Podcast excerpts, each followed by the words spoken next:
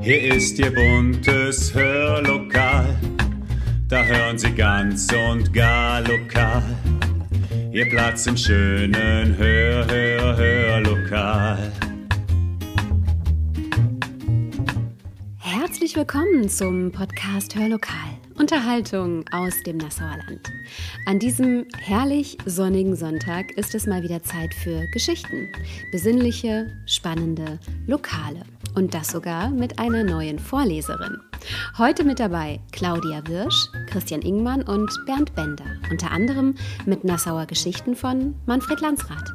Viel Spaß!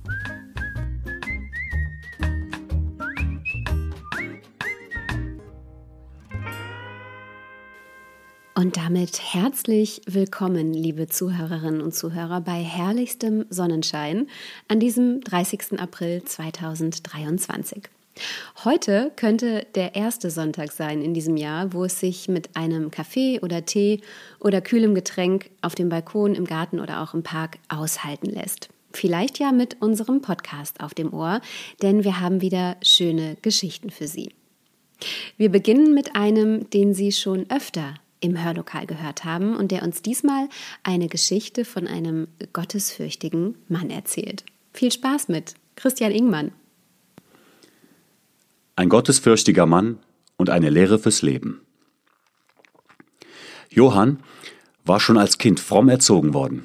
Er betete jeden Tag mehrfach und hatte eine sehr enge Beziehung zu Gott. Er erzählte Gott von all seinen Sorgen und fand in seinem Glauben Zuversicht, Geborgenheit und Liebe. Manchmal hatte er auch einen kleinen Wunsch, den er Gott in seinem Gebet vortrug, und jedes Mal, wenn er das tat, ging dieser Wunsch in Erfüllung. Als Kind Gott darum bat, ihm zu helfen, ein wichtiges Fußballspiel gegen die Jungs auf der Sonnenstraße zu gewinnen, konnte er den himmlischen Beistand auf dem Feld quasi spüren. Sein Team gewann mit drei Toren Vorsprung. Als er als Jugendlicher Gott darum bat, ihm zu helfen, das Herz von Irmtraut zu erobern, konnte er sein Glück kaum fassen, als er zwei Tage später mit ihr auf dem Herbstfest tanzte. Als er ein paar Jahre später Gott darum bat, ihm zu helfen, das Wohlwollen von Irmtrauts Vater zu sichern, konnte er es kaum fassen, als dieser ihn, als er um die Hand seiner Tochter anhielt, in die Arme schloss. Als er Gott bat, ihm zu helfen, eine Wohnung für sich und Irmtraut zu finden, war es wie ein Wunder, als seine Tante ihn und Irmtraut ihr Haus überließ, weil sie selbst eine Wohnung ohne Treppen zog. So gab es viele große und kleine Bitten im Leben, die Gott Johann erfüllte. Nur bei einer Sache half Gott Johann nicht. Jeden Abend, seit seinem 16. Geburtstag, bat Johann Gott um einen Lottogewinn. Er hatte ein schönes Leben, aber mit einem Lottogewinn wäre es noch um einiges einfacher gewesen. Doch egal, wie oft er Gott um den Lottogewinn bat, der Wunsch ging nicht in Erfüllung. Als er im Alter von 99 Jahren starb, hatte er Gott über 30.000 Mal darum gebeten. Vergeblich. Im Himmel angekommen, fragte er Gott, Herr, warum hast du mir gerade diesen einen Wunsch verwehrt? Gott musterte ihn nachdenklich. Johann, jeden Tag wollte ich dir deine Bitte erfüllen. Jeden Tag habe ich darauf gewartet, dass du einen Lottoschein ausfüllst. Aber du hast es nicht einmal getan.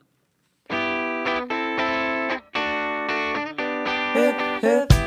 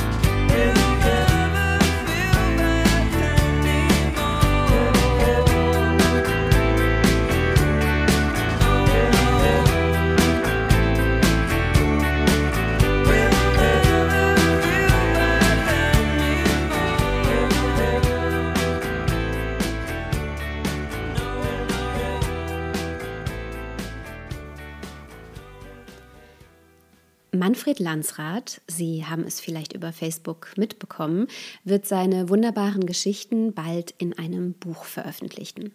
Viele Geschichten über Nassau und seine Menschen und das alles in Zusammenarbeit mit Claudia Wirsch, die das Buch gestaltet und drucken lässt.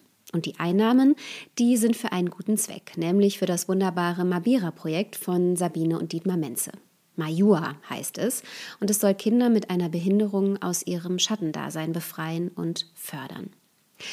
Und vielleicht gibt Ihnen die folgende Geschichte ja einen Vorgeschmack auf das wunderbare Buch. Eine Geschichte von Manfred Landsrath, gelesen von Bernd Bender.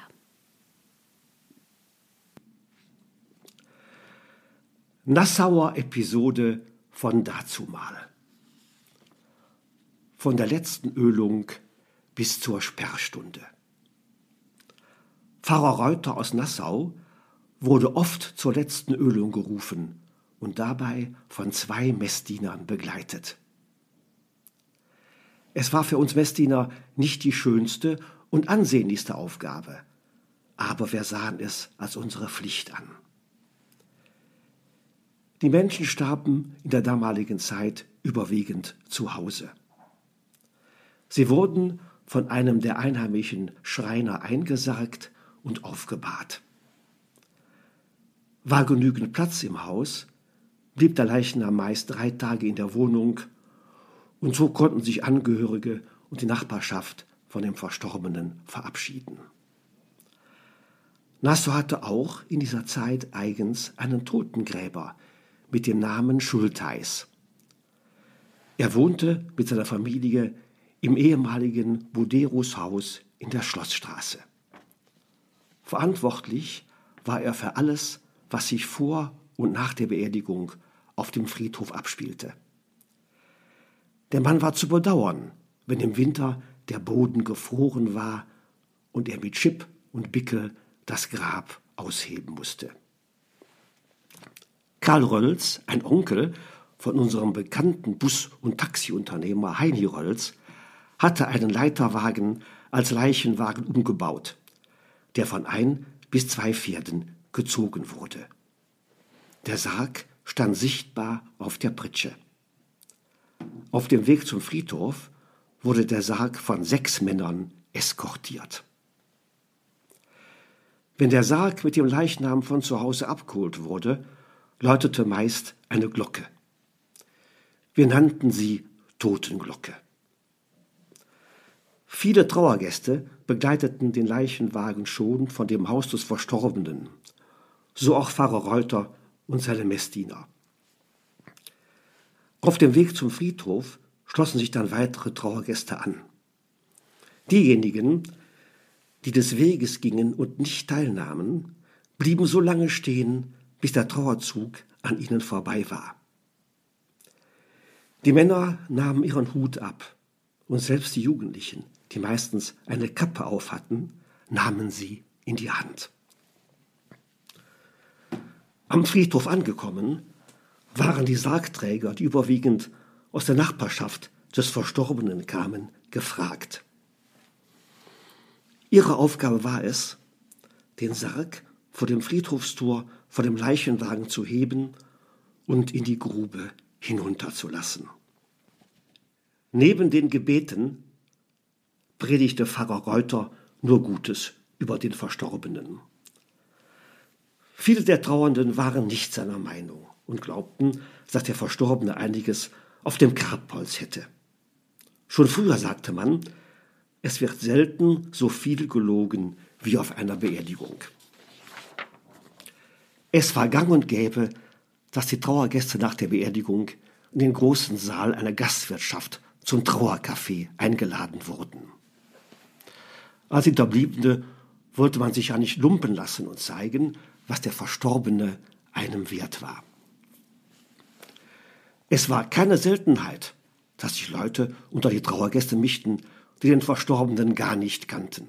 Wenn sie frühzeitig die Traueranzeige zu lesen bekamen, und an dem Tag nichts Besseres vorhatten, der schwarze Anzug und der Mantel auch mal wieder an die Luft mussten, schloss man sich ganz einfach den Trauergästen an. In dieser noch armen Zeit konnte der Magen einen Totenschmaus gut vertragen. Auch Bekannte, die man schon lange nicht mehr gesehen hatte, traf man, sodass am späten Nachmittag die Anzahl der alkoholischen Getränke den Kaffee übertraf. Die meisten Männer hatten sich schon von ihren schwarzen Krawatten getrennt, die auch bei einigen den Kragenknopf ersetzten. Die Skatkarten wurden gemischt und der gemütliche Teil konnte beginnen. Von Trauer war bald keine Rede mehr. Auch die Frauen zogen sich in eine Ecke zurück, um die neuesten Koch- und Kuchenrezepte auszutauschen. Dass über die eine oder andere gelästert und hergezogen wurde, war an der Tagesordnung. So war es auch für die Frauen mit viel Klatsch und Tratsch ein unterhaltsamer Nachmittag.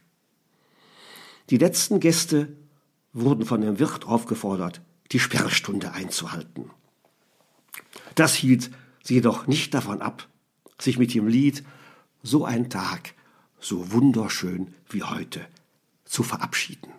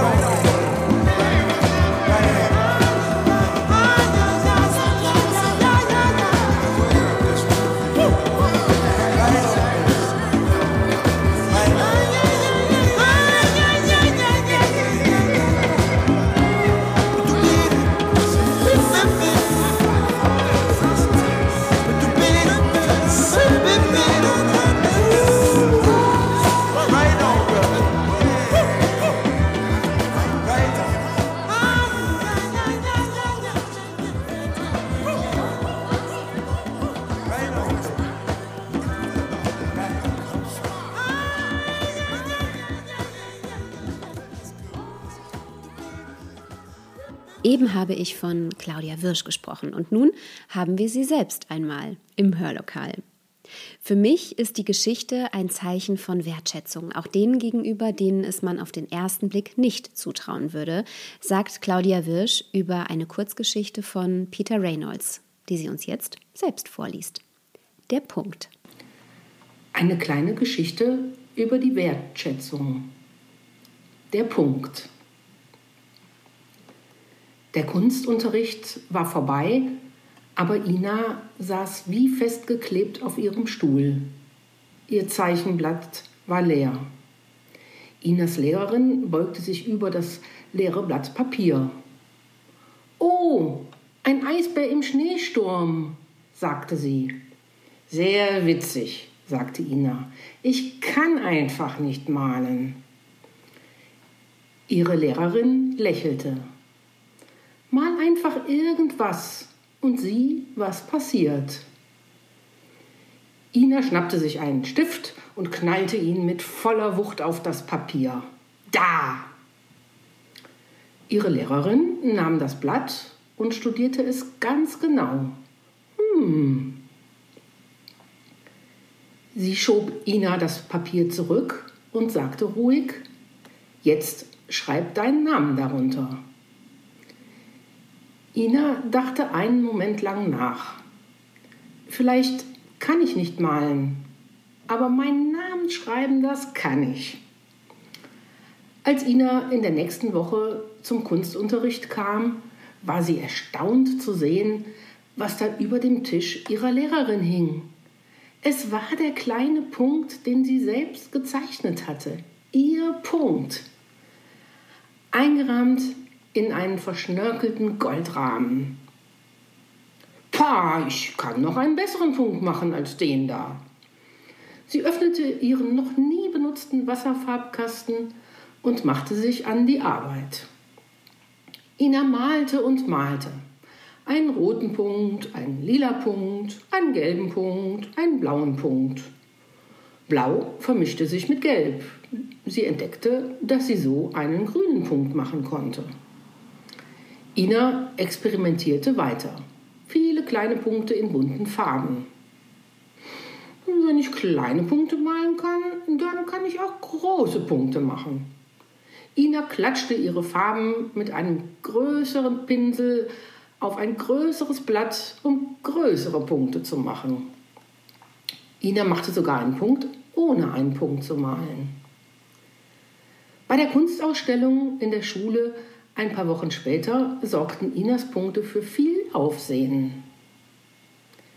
Ina bemerkte einen kleinen Jungen, der sie anstarrte. Du bist wirklich eine tolle Künstlerin. Ich wünschte, ich könnte auch malen, sagte er. Ich wette, das kannst du, sagte Ina. Ich? Nein, ich kann das nicht. Ich kann doch nicht mal einen geraden Strich mit dem Lineal machen. Ina lächelte. Sie gab dem Jungen ein leeres Blatt Papier. Zeig es mir. Der Bleistift des Jungen zitterte, als er seinen Strich zog. Ina schaute sich die Schlangenlinie des Jungen an und dann sagte sie, schreib deinen Namen darunter.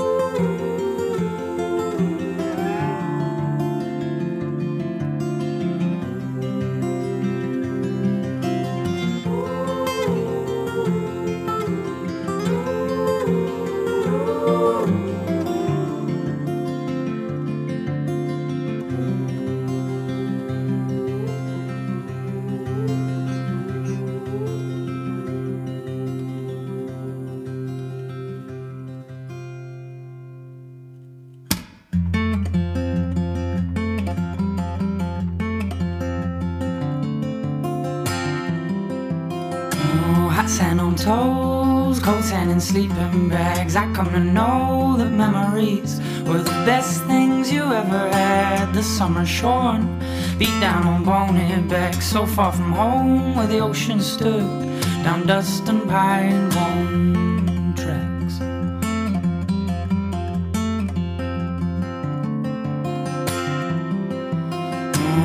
slept like dogs down by the fireside. Oh, Awoke to the fog were all around us. The boom of summertime.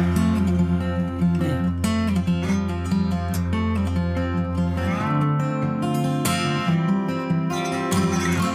We stood steady as the stars in the woods, so happy hearted in the warmth rang true inside these bones. The old pine fell, we sang.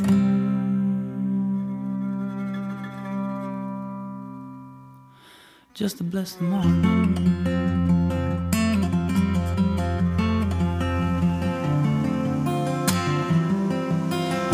Hot sand on toes, cold sand in sleeping bags. I come to know the friends around you are all you'll always have. Smoke in my lungs, the echoed stone, careless and young, free as the birds that fly. With weightless souls.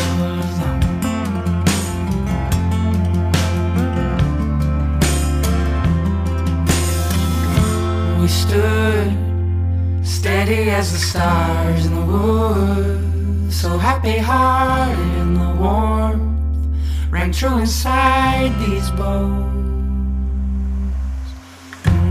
Stood steady as the stars in the woods, so happy hearted in the warmth rang true inside these bones.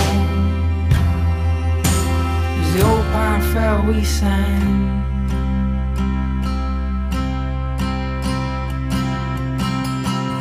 Just to bless the morning.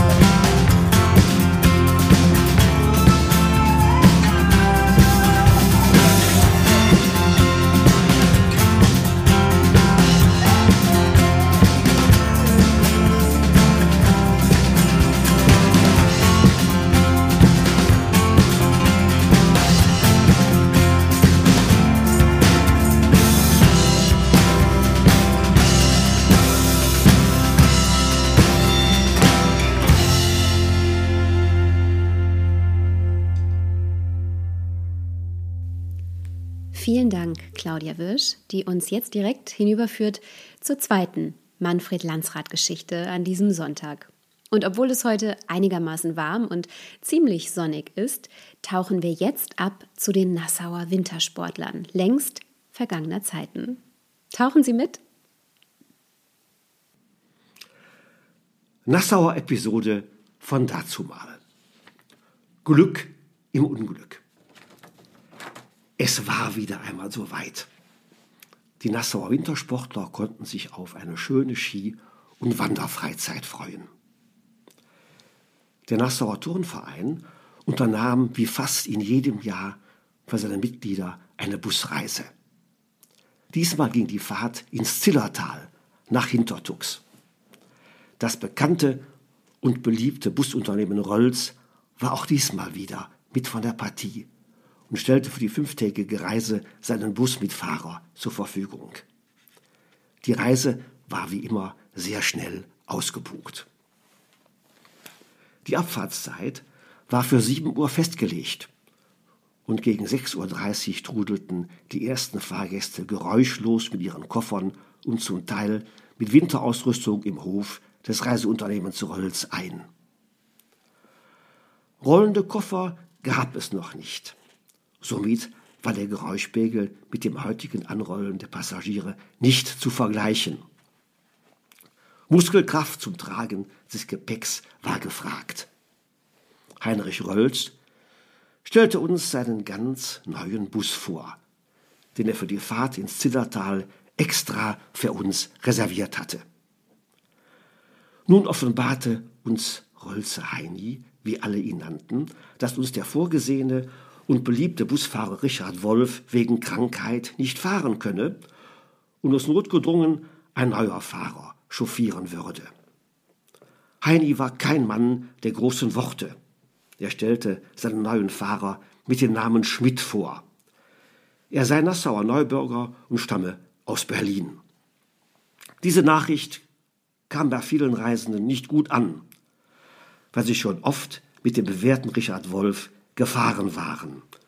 Und der jetzige Fahrer mit seiner ungewöhnlichen Sommerbekleidung, schwarze Lederhalbschuhe, weiße Socken, heller Anzug und weißes Hemd für einige Verwunderung sorgte. Er sah aus, als wollte er mitten im Hochsommer zu einer Kaffeefahrt an die Mosel und nicht zu einer Winterfreizeit in den Schnee starten.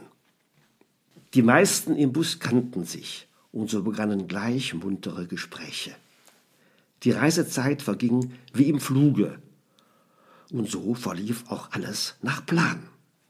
Für einen Berliner verhielt sich unser Fahrer ungewöhnlich ruhig. Was sollte er auch viel sagen? Für ihn war die Strecke neu und wir Reiseteilnehmer kannten die Strecke besser als er. Manchen fiel auf, dass sie noch nie am Achensee vorbeigefahren waren, aber was soll's.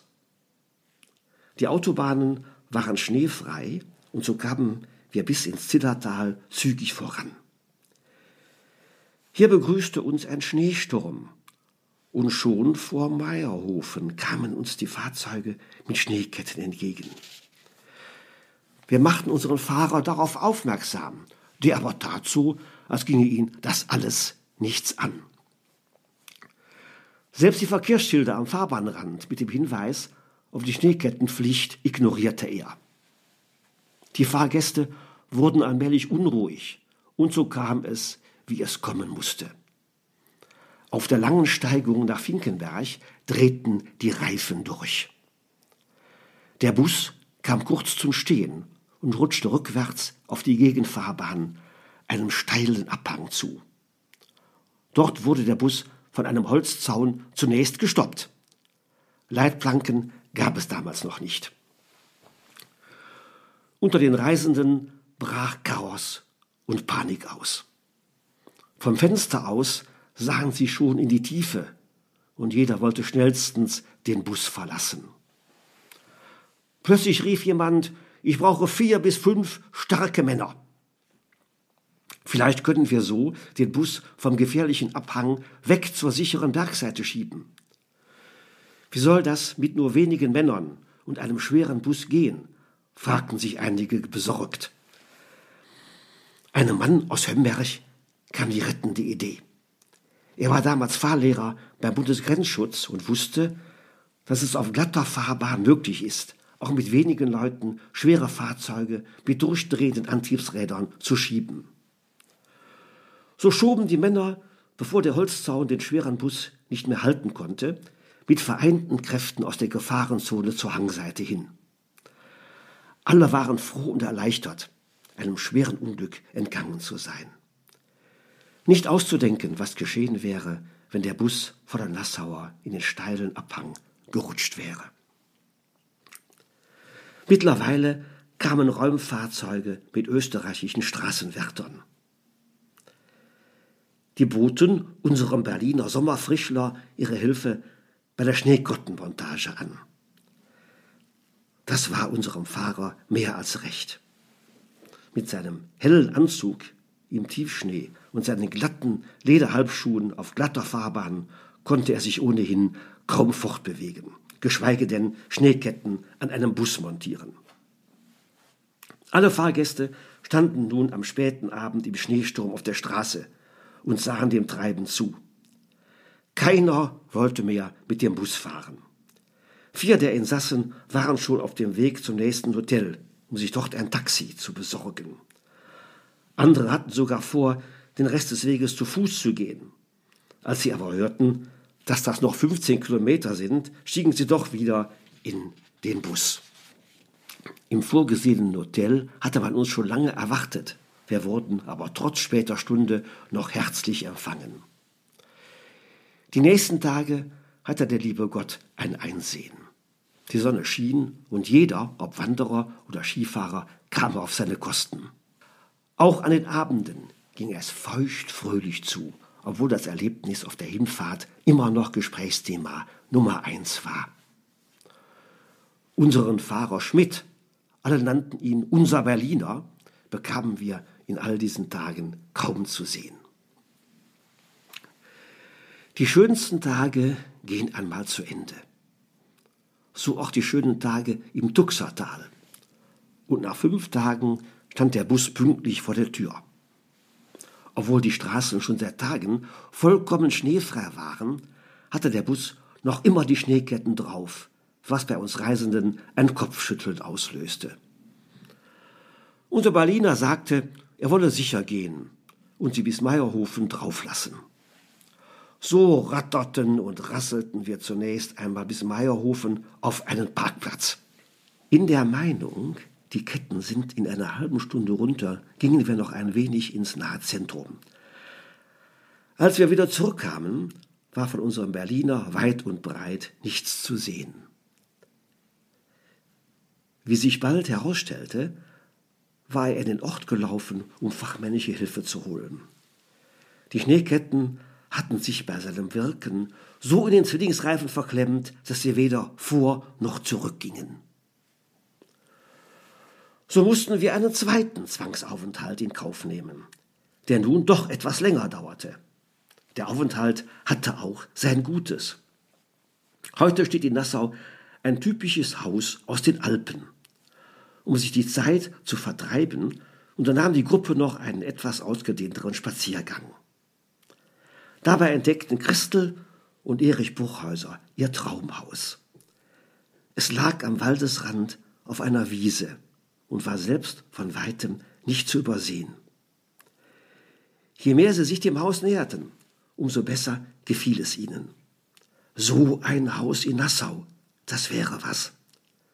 Sie sprachen den Hausherrn an, der auf der Terrasse die ersten Strahlen der Frühlingssonne genoss. Zu einer Hausbesichtigung fehlte leider die Zeit. Dies und vieles mehr wurde aber in den nächsten Wochen und Monaten nachgeholt.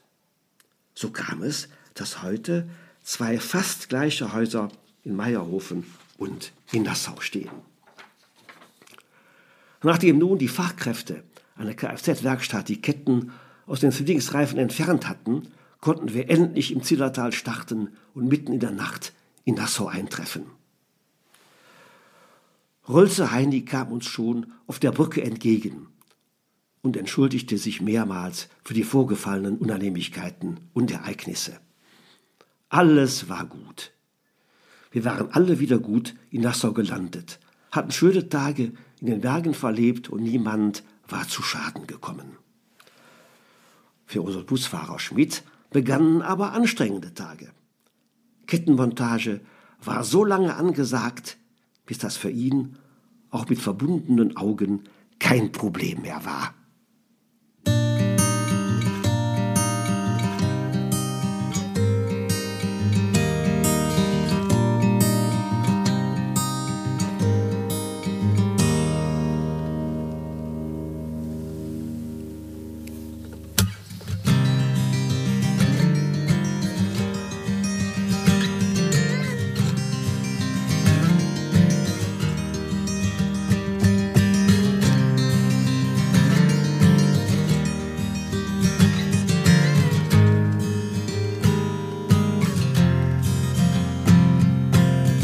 Hier und da komm ich auf die Idee, einen anderen Weg zu gehen. Mal verspielt und mal gefasst. Manchmal macht mir der Nase nach einfach das unbeholfene Spaß.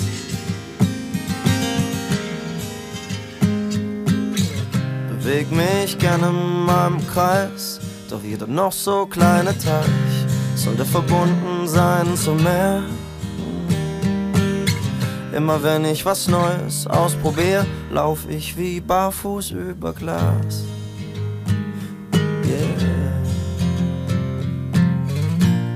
Doch ich fühl mich federleicht, weil es sich fast immer lohnt.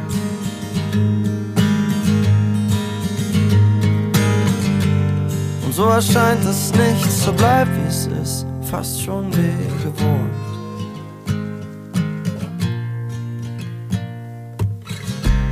Wenn mich das Neue dann berührt, tanze ich zuerst für mich allein. Dann mach ich all die anderen wahr. Doch immer wenn was neu beginnt, sagt auch etwas in mir, das war's. Yeah, yeah, yeah.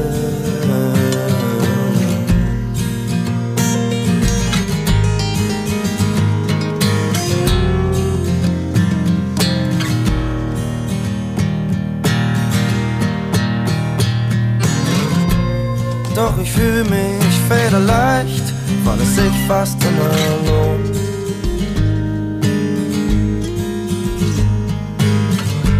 Und so erscheint es nicht, so bleibt wie es ist, fast schon wie gewohnt.